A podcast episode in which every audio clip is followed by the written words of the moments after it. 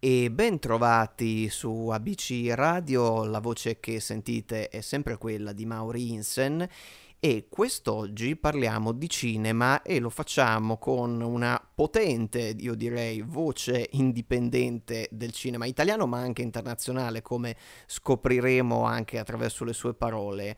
È qui con noi Mauro John Capece. Mauro, benvenuto. Ciao Mauri, ciao, grazie di avermi invitato. Eccoci.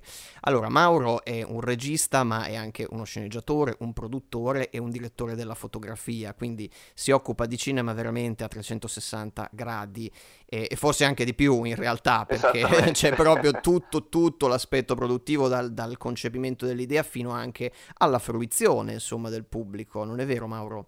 Sì, sì, assolutamente, anche se sono, diciamo, credo molto nella specializzazione delle competenze, diciamo che nel tempo, dopo vent'anni di carriera, eh, ho coperto un po' questi aspetti.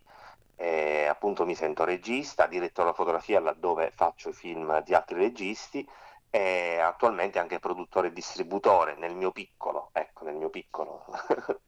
Quindi questo è quello che sto facendo. Sto facendo un percorso diverso Uh, cerco di fare un percorso che all'estero altri registi eh, innovatori eh, fanno da anni, pensiamo a Soderbergh eh, o a tantissimi altri registi che stanno cercando di non diciamo ingrassare solo loro, ma cercare di condividere, di fare sharing eh, su, su quello che magari sono i propri contatti o le proprie possibilità. Cioè, questa è la mia filosofia.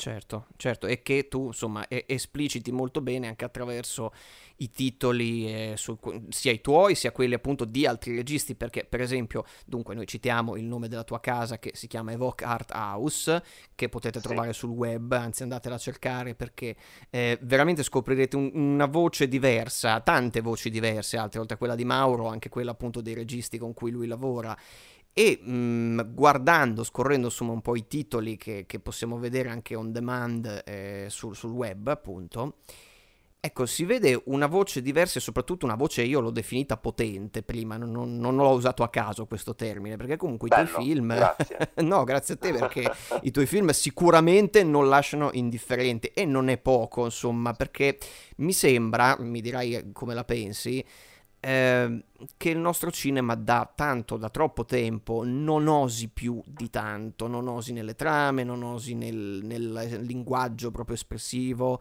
Mm, come la pensi tu, come la vedi? Assolutamente, mm, purtroppo il cinema italiano attualmente per tutta una serie di motivi, potremmo parlare anni, però è, è in una dimensione molto provinciale e purtroppo abbiamo smesso di esportare cinema, a parte magari qualche raro caso che possono essere Sorrentino, Garrone, cioè i nostri registi non hanno un appeal internazionale e le nostre produzioni nemmeno. C'è un po' una volontà ehm, di, di, tenere le cose dentro per raggiungere il popolino, eh, pensando magari che il popolino ha, sta ancora fermo agli anni Ottanta in cui vedeva, capito, cioè, le, le, cose in tv, le, la, le volgarità insomma di, quelle, di quella tv generalista che oramai non esiste più, quindi c'è il discorso della commedia, volemo se bene, questi sono tutti discorsi che fondamentalmente rimangono qui, non vengono esportati, nessuno eh, può vedere un film eh, italiano in cui si fanno riferimenti espliciti alla cultura nuts pop eh, italiana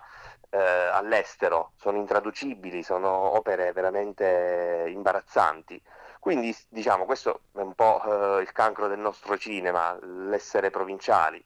E invece ultimamente diciamo che si sta, ci, sto cercando di fare un discorso più di apertura, eh, selezionando dei titoli comunque che hanno un appeal internazionale, che possono avere un appeal internazionale con un'identità ben precisa, perché è molto importante anche questo aspetto qui, cioè l'identità del titolo deve essere ben precisa, e evitare insomma le solite scorciatoie per arrivare al pubblico con la commediola o con eh, insomma il film di quartiere, ecco.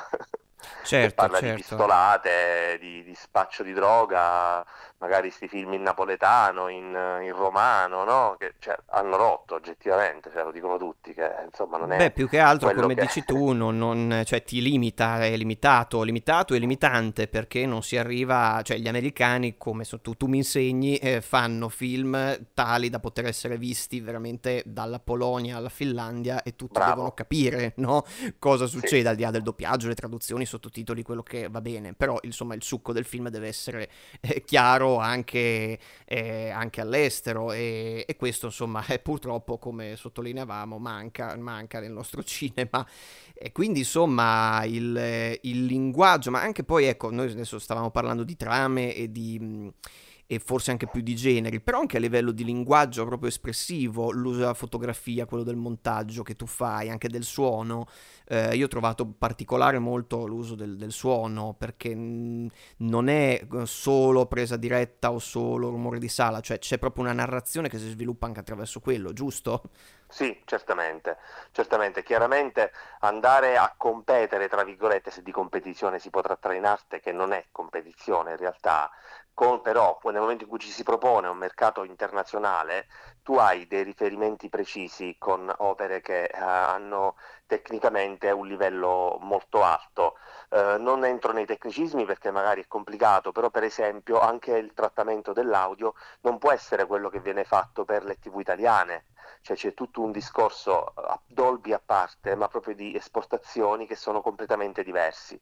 Quindi il livello sale e il gioco si fa duro.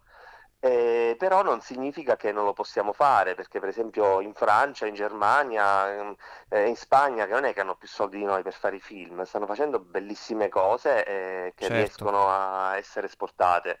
Quindi sto cercando di entrare in quel filone e laddove ho delle, eh, dei registi che hanno delle produzioni che riesco in corso o già fatte. E cerco appunto anche di dargli dei consigli, tra virgolette, per dire guarda che tecnicamente bisogna fare questo, questo e questo, altrimenti eh, il mercato non ce l'avremo. Ecco. Certo, e poi ovviamente questo è vero sia sul piano, eh, adesso io ho evidenziato questo aspetto dell'audio, ma ovviamente anche sul piano fotografico tu sei anche, come Sì. abbiamo detto, direttore di fotografia e anche lì mh, c'è un uso della color, no? E anche mi sembra almeno di notare, no? Mh, di, Sì. una, di una certa ricercatezza del, del colore proprio, che è una cosa che è sparita questa dal cinema italiano, no? Voglio dire, non Sì, c'è più praticamente, giusto? Sì, è da un po' dai tempi della ragazza della porta accanto, gli anni Mm, Ottanta, i certo. direttori hanno iniziato a fare questa fotografia naturale, che in realtà dire naturale significa comodo, perché fare una cosa fondamentalmente documentaristica e semplice eh, crea meno problemi durante la lavorazione. Sicuramente, certo. Esatto, cioè come dire, dici, facciamo il palazzo, con, eh, costruiamolo con eh, i- tutte le, le componenti peggiori, no? Invece se ci usi le migliori magari poi c'è una cioè, più complicato tutto. Quindi si tende a illuminare, a smarmellare, come dice Boris. Eh, eccetera, io non eccetera. volevo citare, non avevo il cuore di citarlo, però ti ringrazio per averlo fatto perché, insomma, è certo, è ovvio che si pensa a quello, certo. Sì, poi diciamo che anche lì il problema è la personalità, no? Cioè, ci sono dei, noi abbiamo dei grandissimi direttori della fotografia. Eh, li abbiamo avuti e li abbiamo, credo che ehm, ci sono ancora, eh, Luca Bigazzi è uno di quelli, per esempio, Certo, riconoscibilissimo, da- da- basta guardare qualche secondo, è lui, no? certo. Ci- Cipri, E- anche mi viene in mente Cipri, oltre che regista, insomma, Sì, esatto, esatto, esatto. Però sono pochi perché poi alla fine si ritrovano a lavorare con delle produzioni che dicono no, vabbè, facciamo una cosa così, fotografia naturale, o spesso anche, insomma, eh, i registi, insomma, è complicato poi arrivare a quel livello lì. Se il riferimento rimane la fiction italiana degli anni Ottanta, è veramente complicato arrivare alle serie di Netflix o alle serie di Amazon o ai film che si fanno oggi sulle piattaforme. Ecco. Certo, certo, cioè, mm, chiaramente bisogna guardare al top, voglio dire, non al, Sì. eh, insomma, certo, senz'altro. Dunque, parlando proprio di produzione, visto che appunto eh, tu mm, eh, ne fai, insomma, è, è- è la- è l'altro tuo mestiere, quello del produttore, mm, ma quindi le- la major, cioè il grande, la grande distribuzione, eh, è necessariamente, domanda questa scusami, un po' provocatoria, ma perché voglio capire come la pensi, eh, è necessariamente un male la presenza della major o la strada dell'indipendenza creativa deve passare necessariamente da quella economica? Bah, purtroppo eh, diciamo che io parlo liberamente, eh. certo, io eh, responsabile di quello che dico. Assolutamente. Il problema del cinema che abbiamo avuto negli ultimi 30 anni, il cancro del cinema europeo è stato proprio che i film si sono fatti sempre col finanziamento pubblico e solo con il finanziamento pubblico. Cioè non c'è stato mai un discorso del business plan, di, di, un discorso industriale, normale, di certo. io recupero i soldi così, così, così. No, credito d'imposta, eh, fondi pubblici, bandi, milioni, milioni, milioni, per, per dare poi a, a, chi girava il film quattro becchi, no? Cioè questo è stato un po' il cinema che abbiamo vissuto. E riconoscere, scusa, integro quello che dici, e riconoscere poi di interesse culturale film che di, di culturale avevano ben poco, Guarda, questo si può dire esatto, tranquillamente, insomma. Esatto, eh. esatto, questa è la cosa più... Anche adesso recentemente, insomma, i bandi vinti, tu vedi che mh, mm, cioè, vedi i titoli dei film, leggi le sceneggiature e dici ma questo è, questo è un film che ha preso eh, x eh, centinaia di migliaia di euro da, dalle nostre tasse, non va bene. Uh, io non sono stato mai caro, diciamo, sono un outsider da questo punto di vista, perché vabbè sono orfano, raccomandazioni, cioè, quindi fondamentalmente ho una logica pura del lavoro per cui non ho mai preso i soldi, non ho mai avuto accesso al finanziamento pubblico.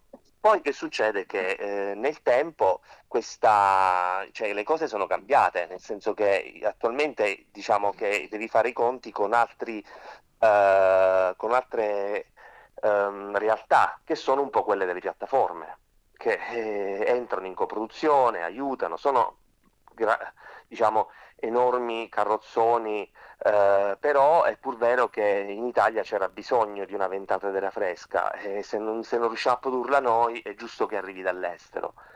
Certo, Vediamo certo. adesso come si struttureranno le nostre società, se nascerà magari qualche società che farà da... ma, ma ne dubito, ne dubito. Senti Mauro, tu come sei arrivato al cinema? Ma io ho iniziato veramente proprio da ragazzino, eh, con, con, i corti, con eh, diciamo, la fotografia e poi sono andato in America. Dovevo scegliere se studiare allo sperimentale o in America e sono andato in America dove ho lavorato, sono stato due volte e, e mi sono formato. Poi sono tornato qui, ho fatto anche altri corsi, ho avuto tantissime, però non mi sentivo pronto a passare a lungo, quindi prima ho girato tantissimo, ho fatto un po' di tutto sul set a parte il fonico e ho deciso di fare i lunghi tipo una 12 anni fa. E ho iniziato, ne ho fatti 7, poi ho lavorato su film di altri, insomma la mia carriera non, non mi lamento, nel senso che davvero eh, godo di una certa stima e riesco a lavorare dopo tanti tanti sacrifici, però ho iniziato eh, negli Stati Uniti dove ho respirato ehm, diciamo la, la, verve del periodo in cui c'era Aronofsky che iniziava ah, i suoi primi film, certo, Greco, no Certo. c'era questo mito dell'indipendente, no? Soderbergh anche, cioè, nei primi passi questi registi che erano un po' estremi, un po' diversi, no? Sì, e soprattutto e... avevano altre logiche poi anche produttive, come abbiamo sottolineato. Esatto, esatto, esattamente. Esattamente. Ma invece Beh. come cinefilo come sei? Nel senso cosa ti piace? Proprio per serata relax, cosa guardi? Uh, beh, vabbè, diciamo che eh, mi sono formato sul cinema d'autore europeo, quello, quello serio. Ma immagino, eh, ovviamente, certo. da, da, da, diciamo, da Kieslowski a Fellini, passando certo. per uh, tutti i grandi. Però cerco di guardare un po', eh, sinceramente cerco di guardare tante cose, perché adesso, sai, c'è anche l'approccio che lo fai per mestiere, quindi comunque tu devi sapere eh, perché il pubblico ha scelto un certo tipo di film, e spesso magari ci sono anche belle cose che girano. Diciamo, non è, dopo il Covid non è il periodo in cui il cinema d'autore vive di grande salute, perché ovviamente il cinema d'autore è un po' come un bene eh, voltuario, è un bene di lusso certo. del cinema. E in questa fase eh, tutte, diciamo che stanno venendo fuori soprattutto i generi, eh, come ovvio che sia, nei periodi in cui ci sono pochi soldi e, e non puoi rischiare più di tanto. Beh, però comunque adesso non so come la pensi tu, però comunque diciamo che anche buon cinema commerciale può esistere, insomma ne abbiamo visti anche degli esempi. no? Sì, Almeno io la sì, vedo sì, così. Assolutamente, assolutamente. Io sono un grandissimo amante. Non ho la TV da, da 30 anni, quindi a casa mia non ho mai avuto la TV generalista. Quel periodo lì per me è passato. Ehm, avevo le videocassette, poi DVD, poi insomma le, i vari abbonamenti da Telepiù a Stream a Sky. Però poi in buona sostanza ho fatto il passaggio alle piattaforme e a me piace molto, devo dire. Uh, piace molto sia uh, a livello artistico, cioè per me il fatto che uh, i miei film attualmente una persona li può comprare in America, in Inghilterra, in Italia e li può vedere, beh questa è una cosa bellissima perché li può vedere durante tutto l'anno. Certo, sempre, non c'è il limite della sala cinematografica che dopo un po' viene ritirato, giustamente. Esatto, nelle sale te lo ritirano, in tv passa una volta, poi arrivederci e grazie, e quindi fondamentalmente è come un po' immortalare la propria arte, un po' la logica della libreria, no? Cioè la libreria, tu certo. vai in, certo. in, libreria, trovi il tuo libro eh, e quello dovrebbe essere un po' il nuovo cinema. Eh, per me quando riesco a dare questi imprimatur a altri autori, non solo a me, ma vedo anche le persone che lavorano con me, i miei attori, e sono tutti molto contenti di essere finalmente certo. presenti certo. ed è una cosa importante. Beh, senti, io eh, siccome i nostri ascoltatori lo sanno, io nasco attore e non ti posso non domandare come lavori tu con gli attori? Sei uno che lascia libertà Bravo. oppure sei uno che no, il copione è quello, devi fare quello che c'è scritto? Beh, d- diciamo che tendo a lavorare con persone di cui ho una grandissima stima. Eh, chiamo quasi sempre le stesse persone ci rilavoro, difficilmente non, la- cioè, non lavoro due volte lo stesso attore è proprio mm. una mia tendenza, però eh, sì, lavoro molto, non, non, è facilissimo lavorare con me a livello soprattutto fotografico, di movimenti e di... Eh, che più fotografia c'è e più l'attore è costretto, diciamo, no? Certo, cioè... Però lascio molta libertà, nel senso che ascolto molto, eh, ho chiaramente un, un imprinting sulla recitazione molto scarico, molto internazionale, molto Uh, semplice, non mi piace insomma la, cioè, la, il caricare eccessivo, certo. il gridato, questa roba mm, qua certo, non, non certo. è roba che mi piace, però mm, mi trovo molto bene, dai, cioè, di solito ci, rilavorano con me, quindi è segno niente che... Evidentemente, insomma, non, non, li hai traumatizzati abbastanza, forse. Sì, poi diciamo, diciamo che anche dal punto di vista c'è un po' la logica degli anni d'oro, no? Quando gli attori eh, venivano illuminati bene, dovevano venire belli, cioè a me piace questa cosa, se tu comunque filmi una persona, eh, indipendentemente dal suo aspetto fisico, che può essere cinematografico, può essere alta, bassa, grassa, magra, no?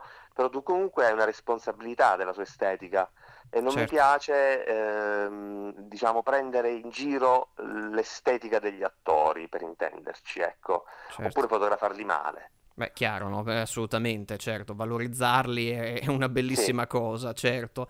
Bene, allora siamo Bene. purtroppo già in chiusura. Io segnalo, mi permetto di segnalare ai nostri ascoltatori due titoli che sono Reverse di Mauro John Capece, lo trovate on demand, e anche La danza nera, che sono due titoli molto molto interessanti. Vi lascio così con i titoli perché veramente li dovete scoprire, li dovete, eh, vi dovete far travolgere, anzi, proprio, detto proprio sinceramente, mh, eh, perché vi, vi, arriveranno addosso come dei pugni nello stomaco nel senso migliore del termine, naturalmente.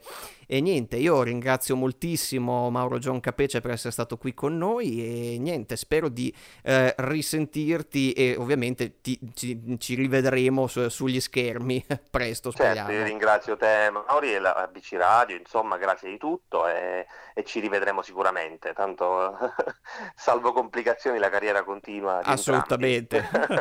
ciao. Ciao ciao ciao.